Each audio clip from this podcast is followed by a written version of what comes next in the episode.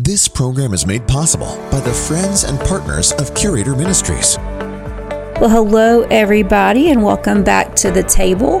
By the time that this airs, we will be on Thanksgiving Eve. Can you believe that, Doug? We're already into Thanksgiving. We've got the kids already planning Christmas, making their Christmas lists, and honestly, I'm trying to keep my child, Claire, from putting up all the Christmas decorations. I've allowed her to put a few things up in the front yard, her inflatables, but haven't let her go full ham yet, have we, Doug? I think it's just goes to show the modernization and commercialization of Christmas. Like, it used to be you couldn't do anything Christmas before the end of Thanksgiving. It was like a rule. Mm-hmm. And now, like, you know, you start seeing they got the peppermint mocha at the Starbucks. They're putting up Christmas decorations. Just too much Christmas. Can't do Christmas before Thanksgiving. I disagree. See, I think that Thanksgiving can be like a Christmas appetizer. You can indulge a little bit before the main course. So I disagree. I think a little Christmas spirit's okay before Thanksgiving, Sam, because Christmas is my very favorite holiday. Anyway, have you ever seen that picture, Doug? That Thomas Kinkade picture of. You get the feeling it's probably at Thanksgiving. There's like this table set, beautifully placed settings, this beautiful prepared meal with the perfectly prepared turkey, and the matriarch is at the head of the table about to slice into it, and everyone's got smiles and they're leaning in and they're so excited in anticipation for this wonderful meal that they're about to partake in. Are you familiar with that picture? Have you seen it? I have. Okay. And so you get this vision, like that's like the quintessential American dream, right? That is when we as moms and the food preparers, because I make Thanksgiving dinner myself for our household. That's like the vision, like that's the goal, right? That's that's like the creme de la creme. So everything that we do is in preparation for our family to have that response, to have that experience on Thanksgiving. Right? And I think, unfortunately, the problem is that is our vision, that's our goal, but that is really far from reality. Many of us have a really dysfunctional family dynamic that looks very, very contrast to that picture. And so when we have that image in our mind of what Thanksgiving, or any holiday for that matter, should and would look like, when we actually walk through the experience of what it actually looks like in our reality, it can be so stark that it can be very frustrating. Do you know what I mean, Doug? Oh, much more like Oswald Christmas from Christmas. Griswold. That's what's Oswald's the murderer. I think you mean Griswold. Griswold, not Oswald. Not so far different. But yes. I said the wrong name and you still knew what I was talking about. I did. That's actually National Lampoon's Christmas Vacation is one of my absolute favorites, because I certainly can identify with the dysfunctional family dynamic of that film. I remember the first time I actually started like sitting in the pocket of this idea of the perfect Thanksgiving, the perfect holiday, and just like thinking about like from my own childhood, like all of the things that I would reminisce on, whether it was my grandmother's potato salad or getting together with all of my cousins or whatever. I can honestly, even right now, could tell you I could, if I really sat in the pocket of the memories, could still smell the smells, and I could still I remember the emotion, the feeling it would be like to open my grandmother's front door, because at Mama's house, nobody knocked. You just walked in, and she was always there. I don't know how the woman did it, but it doesn't matter what time of day you would ever show up. She was always there, and she was always in the kitchen. Like, that was, you were always going to find her there. But to open that up, open that door up, and the first light that you see is her, and her be so excited to see you and want to feed you. And, she was always welcoming like that, if you can remember, Doug. She was a very hospitable woman. But I remember the year that she passed away, and how from that point on, nothing ever looked the same, right? And so I remember thinking about that Thomas Kinkade picture, and in my mind as a child, that's what we achieved, because as a child and through a child's lens, I didn't understand the levels of, complicated relationships that the adults at that table were experiencing, because we were sheltered through that. We just didn't understand that as a kid, right? But as an adult, the lens looks very different. The perception looks very different.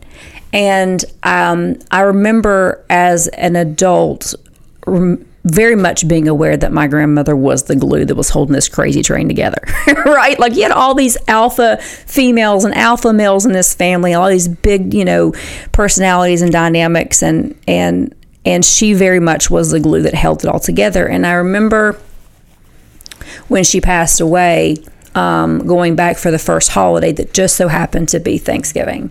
And I remember sitting there, and I remember the first time I had to walk through the door and she wasn't in the kitchen. Though the meal was the same, the house was the same, it was not the same. And this very sobering moment, realizing it was never going to be like that again. And I remember thinking about that picture, that Thomas Kinkade picture, and thinking it was almost like someone took an eraser and erased her out of it. And so I started sitting back in the pocket of that and thought, okay, well, what do you do then when the face and the dynamic of a family that you once had looks so unrecognizable that someone has taken an eraser and they've erased a pivotal part out of it? And because they've erased the pivotal part out of it, the dynamic has completely changed. The culture has completely changed. And so what do you do with what's left? What do you do with the mess that's left in the picture? Do you know what I mean? And I remember the first Thanksgiving, I remember being I remember sitting down and being so overwhelmed that I had to step outside, because I thought I had to, literally, Sam, had to regulate my breathing, just at the magnitude of the loss that I was feeling. I remember sitting on the front porch and just crying and missing her and all the things, and just letting the moment kind of wash over me that it was never going to be the same. And it's hard in those moments to be thankful, because people tell you when you experience loss, you know, God will never give you more than you can handle. In all things, you know, give thanks. I mean, they were giving me all these token things. And I remember as they were spitting these things at me, and I was sitting on her porch experiencing what I was experiencing, I was thinking, that's just crap. I mean, I appreciate the tokens, but that is not my reality. That's not what I'm experiencing on this porch in this moment. What I'm experiencing is extreme loss and extreme grief, and I don't know what to do in this space. I can't be thankful for this. I can't be thankful for her absence. I can't be thankful for the implosion of the thing that once was. I can't be thankful for the uncertainty of the future with this family unit and what that will mean to my family and my children. I'm not thankful for this, God. I remember being very angry. I was not thankful. I was angry. And God and I had a wrestling match on her front porch. And he had me, and he met me there. He was very gracious. And he showed me what the meaning of that scripture was, that I didn't have to give thanks for all things. What he really wanted me to do was find something to be thankful for in all things. And I remember as I'm sitting there, he starts rewinding my memory tape of all the things that I got to experience with this family and with her. And I was thankful that I had those memories. I was thankful that I had those people in my life to share those experiences with. And so I wasn't necessarily thankful for what I was going through. I was certainly not thankful that she was gone. I was thankful that I got to experience a large part of my life with her. And I was thankful that I got to experience, my children got to experience a large part of their life with her. And so I don't know. I know that there are people that are probably listening today that are going through probably the same thing. You're probably butted up against the very first holiday, or maybe it's the 10th or 20th holiday, because it certainly never gets any easier where you're without a loved one. And, you know, you think that you're probably the only one feeling that way. Like, how can I? You almost feel guilty. You almost feel guilty, like life moving forward and enjoying these moments in their absence. Like, well, I should be grieving, or I should feel bad, or whatever. But I hold on to that moment on the front porch with God when he was like, I don't really want you to be thankful for this. This is crap. You don't need to be thankful for this. But I want you to find something to be thankful for in this. And I think that that's what the real meaning of that means, is I think he wants us to have a spirit of thanksgiving with him all day, every day about anything and everything, right? And I think we can do that. We can find something to be thankful for and in every day. Does that make sense, Doug? 100%. Yeah. 100%. I always try to, I've definitely had that feeling of feeling guilty of like moving on, but I always think, what would that person want? How would they want me to feel? How would they want their legacy celebrated? That's how I try to think of it and try to follow through with that. Yeah, I agree with that. I definitely agree with that. But I also think about there are people that it may not even be a death that's kind of changed the picture of the family or the dynamic of the picture. It could have been a divorce. It could be an addiction. I mean, there's lots of things that can kind of change the face of that kind of make people walk on eggshells and change their behavior, even in their presence. And that's hard. I mean, it's hard to manage people and manage emotion in absence, but it is really hard to manage emotion and manage people in their presence. Does that make sense? And I know it's easy for me, and not everyone's wired like me, but you know that this is why I'm a pastor. I am a fixer. So I am the one that wants to pick up the glue and start like patching things together, because my reality is, and God's had me peel this back, my reality is I don't like confrontation.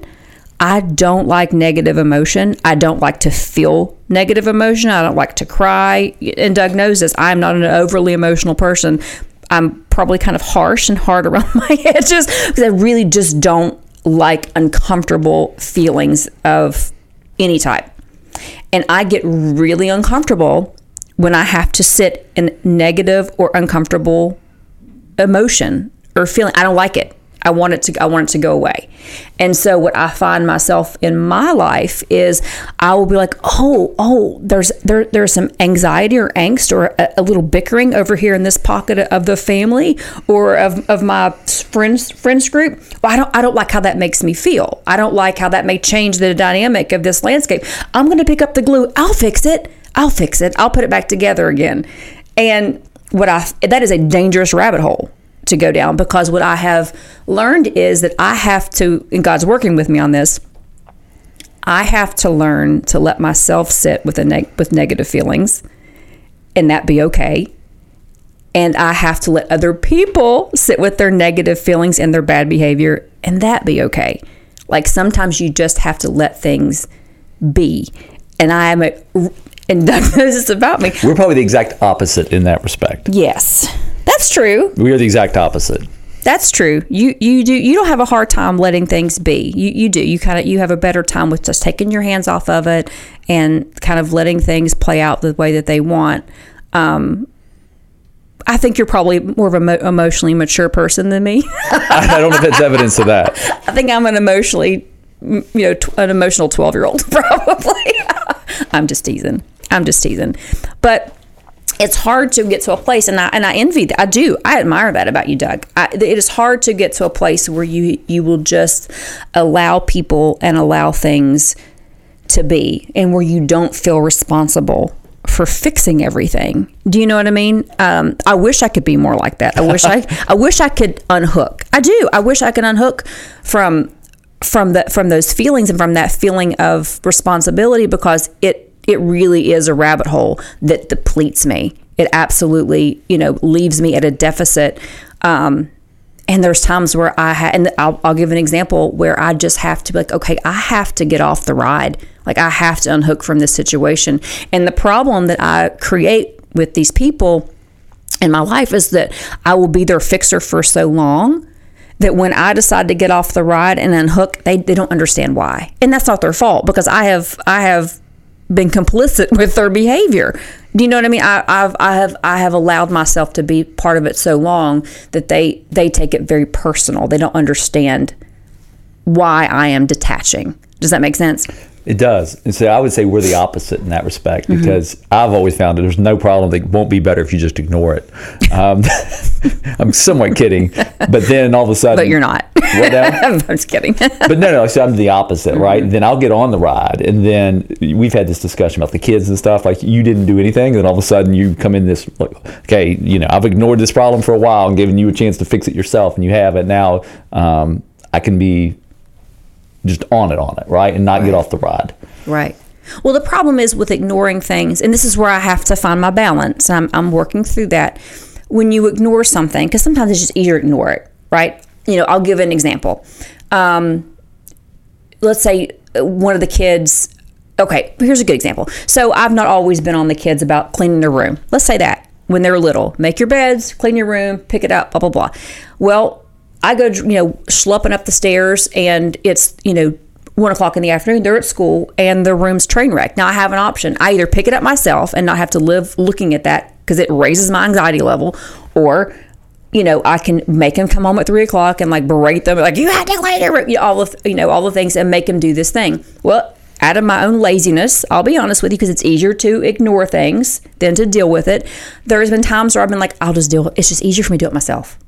Right? You can do it at work. It's just, you know what, instead of giving that task to somebody else, it's just easier to do it myself, because I'm going to have to walk through all the steps of how to do this. And I've said it myself. By the time that I tell you what to do, I could do it myself. How many times have you heard, have you said that, your listeners, how many times have you said that yourself? I could just do it myself. It's easier. Well, the problem is that you go through a system and, you know, system of doing that with people, and that behavior transfers. So fast forward, now we have a child that not only doesn't pick up their room and doesn't, you know, keep things orderly, they don't assign value to it. And so now there's other areas in their life that's out of order, whether it's time management or money management. It has now that mentality, because I wasn't stern enough and making sure they instilled this in them at this stage, is transferred into a bigger problem later on. And so I have to like take a step back and like I have to balance that for myself, because when I'm counseling people, I have a propensity to like be in it with them for years, Doug, and you know this about me, you know, going around the same mountain over and over and over again. They're having the same problems, they're complaining about the same things, and I'm giving them the same advice, and they are not changing anything in their situation. And at some point I have to say, okay, you know, you have to put some action behind the prayer, because faith without works is dead, right? So at some point I have to disconnect myself from this and say, okay, you know, you are making a choice to stay in this scenario, right? I can no longer be present for you in this capacity. I can't listen to this anymore. I can't engage in this anymore because it is emotionally impacting me. Does that make sense? And that's one way, Doug, I do envy you. You have a really good line of demarcation and boundary that you're like, okay, I'm only going to give you this much of myself and you get no more. You know what I mean? And I admire that about you. There was a lady that I counseled several years ago that fell kind of in that category, where she had had this idea, that Thomas Kinkade picture. She had this idea of what her family could and should be like, but her reality through circumstances had changed, and it wasn't that thing. And so after the break, I'm going to talk to a little bit about how I kind of counseled her through that, but learned more through that experience myself than I think that she had a takeaway. So anyway, we will be right back. We hope you are enjoying today's show. We believe that God has given us a voice to impact communities and regions all over the world. If you would like to make sure that voice is heard, please partner with us today by visiting www.expressionradio.org and click Donate. You can also text Give by texting the dollar amount followed by the word radio to the number 84321. First-time text givers, please choose Expression Church of Huntington when prompted. All gifts are tax deductible. Join us as we change the world.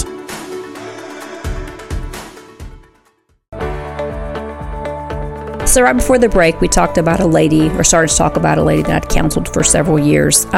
She was married and had adult children. And when she was first married, and the kids were younger, things were great, she would say. But through some mistakes on both parties, there was a lot of trust issues in the marriage, and things were just kind of fractured. And they were just never going to get back to that original state. And I can remember for at least a year trying to counsel her and saying, listen, you know, you're in a state of denial. You just need to accept that this is your new reality, and stop trying to conform and get back to something that's never going to be that again. And I remember that she would really kind of question me. She was like, well, what about my faith? My faith tells me that God can restore my marriage back to where it once was. And I remember we had this match where I was like, listen, it is okay to accept the truth about your circumstance. That is different than conceding and having a concession and giving up hope that things will ever change. I can still have faith that God will move in my marriage, but I can accept the fact that it's fractured right now. Right now, we have Houston, there is a serious problem. And that's where she was at. She was stuck in this denial where it was like, well, this isn't fair. The way my spouse is treating me isn't fair. The way that my life has turned out isn't fair. And all those things were true, absolutely. But the difference was is she was stuck there in this sense of denial, and she was not moving out of this space into a level of acceptance. Okay, it's true, it's not fair. Life is crap right now. He's a jerk, yep. But this is what I got to deal with. Now, how do I move past this place? How do I function at a different level with what I'm dealing with? And that was part of the thing that she and I kind of wrestled out, that this difference between acceptance and concession. And it reminded me of that story about me on the porch. I was not in denial about my situation. I fully accepted the fact that the face of my family was forever changed. I accepted the fact that it probably was never going to be what it once was, though I desired for it so much. And I could have picked up the glue, and I could have tried to be the fixer and try to fix all these holes and all these fractured things to try to recreate something, patchwork something together that resembled something what it once was, and sit in this, you know, pity party on the front porch. Well, this isn't fair. You know, life isn't fair. Well, and all those things were true. But I remember having that moment with God where He was just like, okay, this sucks. But this is your reality. This is what you have to do. And I'm here with you, and I'm going to walk you through this. Do you want to take the steps out of the space? And the answer was yes. I had to put some movement behind my prayer. I had to put some action behind the prayer that I was having with Him. God, deliver me out of this, because I didn't want to feel that anymore, that literal emotion, because it can feel suffocating. It can feel crushing. It can make you feel like you're drowning. Do you know what I mean? And I didn't want to feel like that anymore. And I know lots of people, they get stuck in that space, whether they have a feeling of rejection from a spouse, they feel like rejected from their parents, they feel rejected from their siblings. They have that dysfunctional Thomas Kinkade picture where they feel like, okay, I wasn't invited to Thanksgiving meal this year, or I'm going to come to a Thanksgiving meal, but everybody around that table, half of them, you know, talk about me behind my back. You fill in the blank. We all have our dysfunctional moments, right? You can sit in the pocket of, you know, this isn't fair. Life isn't fair. I can just accept, yeah, that's my reality. That's what I'm working with. Now what? What do I do with that? You're smiling and nodding at me. Do you have something to add with that? I always have something to add. No, so one of the things is, as you're sitting there telling that story is, and you started with saying about how things were and as a kid, mm-hmm. I think things never really were that way. Your perception was this. Yeah, I agree with that. And even your perception has changed since then. Yeah. What I've always found is I will have that perception in my mind of the Thomas Kinkade meal, mm-hmm. and then someone will say, oh yeah, but do you remember how mad your mom got when your sister-in-law was 15 minutes late? And I'm like, no. And then they'll tell the story, like she was late and yeah. She brought the same thing that she was supposed to make, pecan pie, but also made pumpkin pie. And you know how my mother was, like, yes. You had a plan, and if you deviated from it, she was going to let you know. Oh my gosh, yes. And so you forget.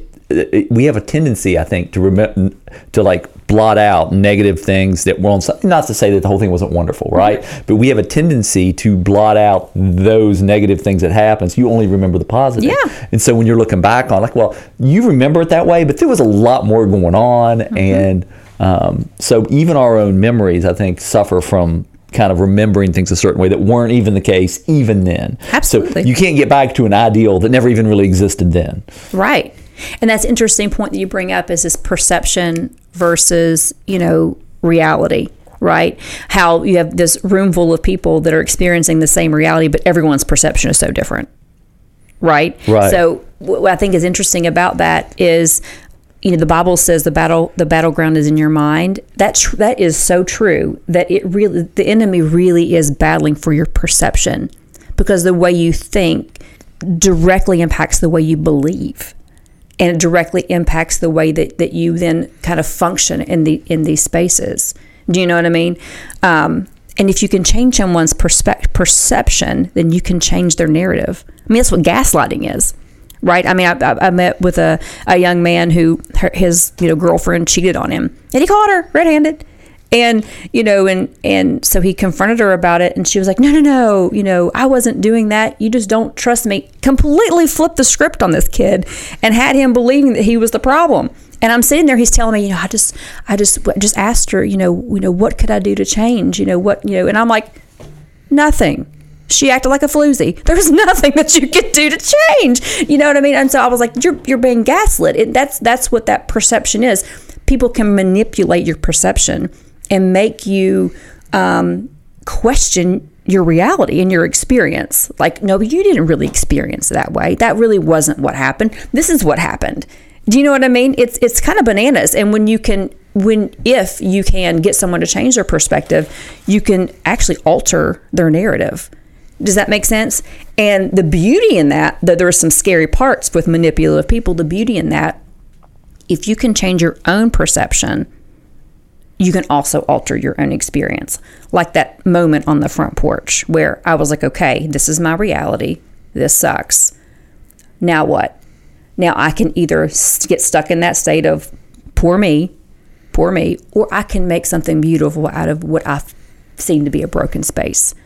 Does that make sense? I mean, it's all about how you see it and how you choose to navigate through it. Do you know what I mean? I do. And so you say, how do I best honor this person going forward? I can't recreate maybe the best way to honor him in some cases is to try to recreate that Kinkade photo to the best of your ability. But then sometimes the best thing is to create something completely new to honor them. Mm-hmm. And just acknowledging, like, what do I have control over?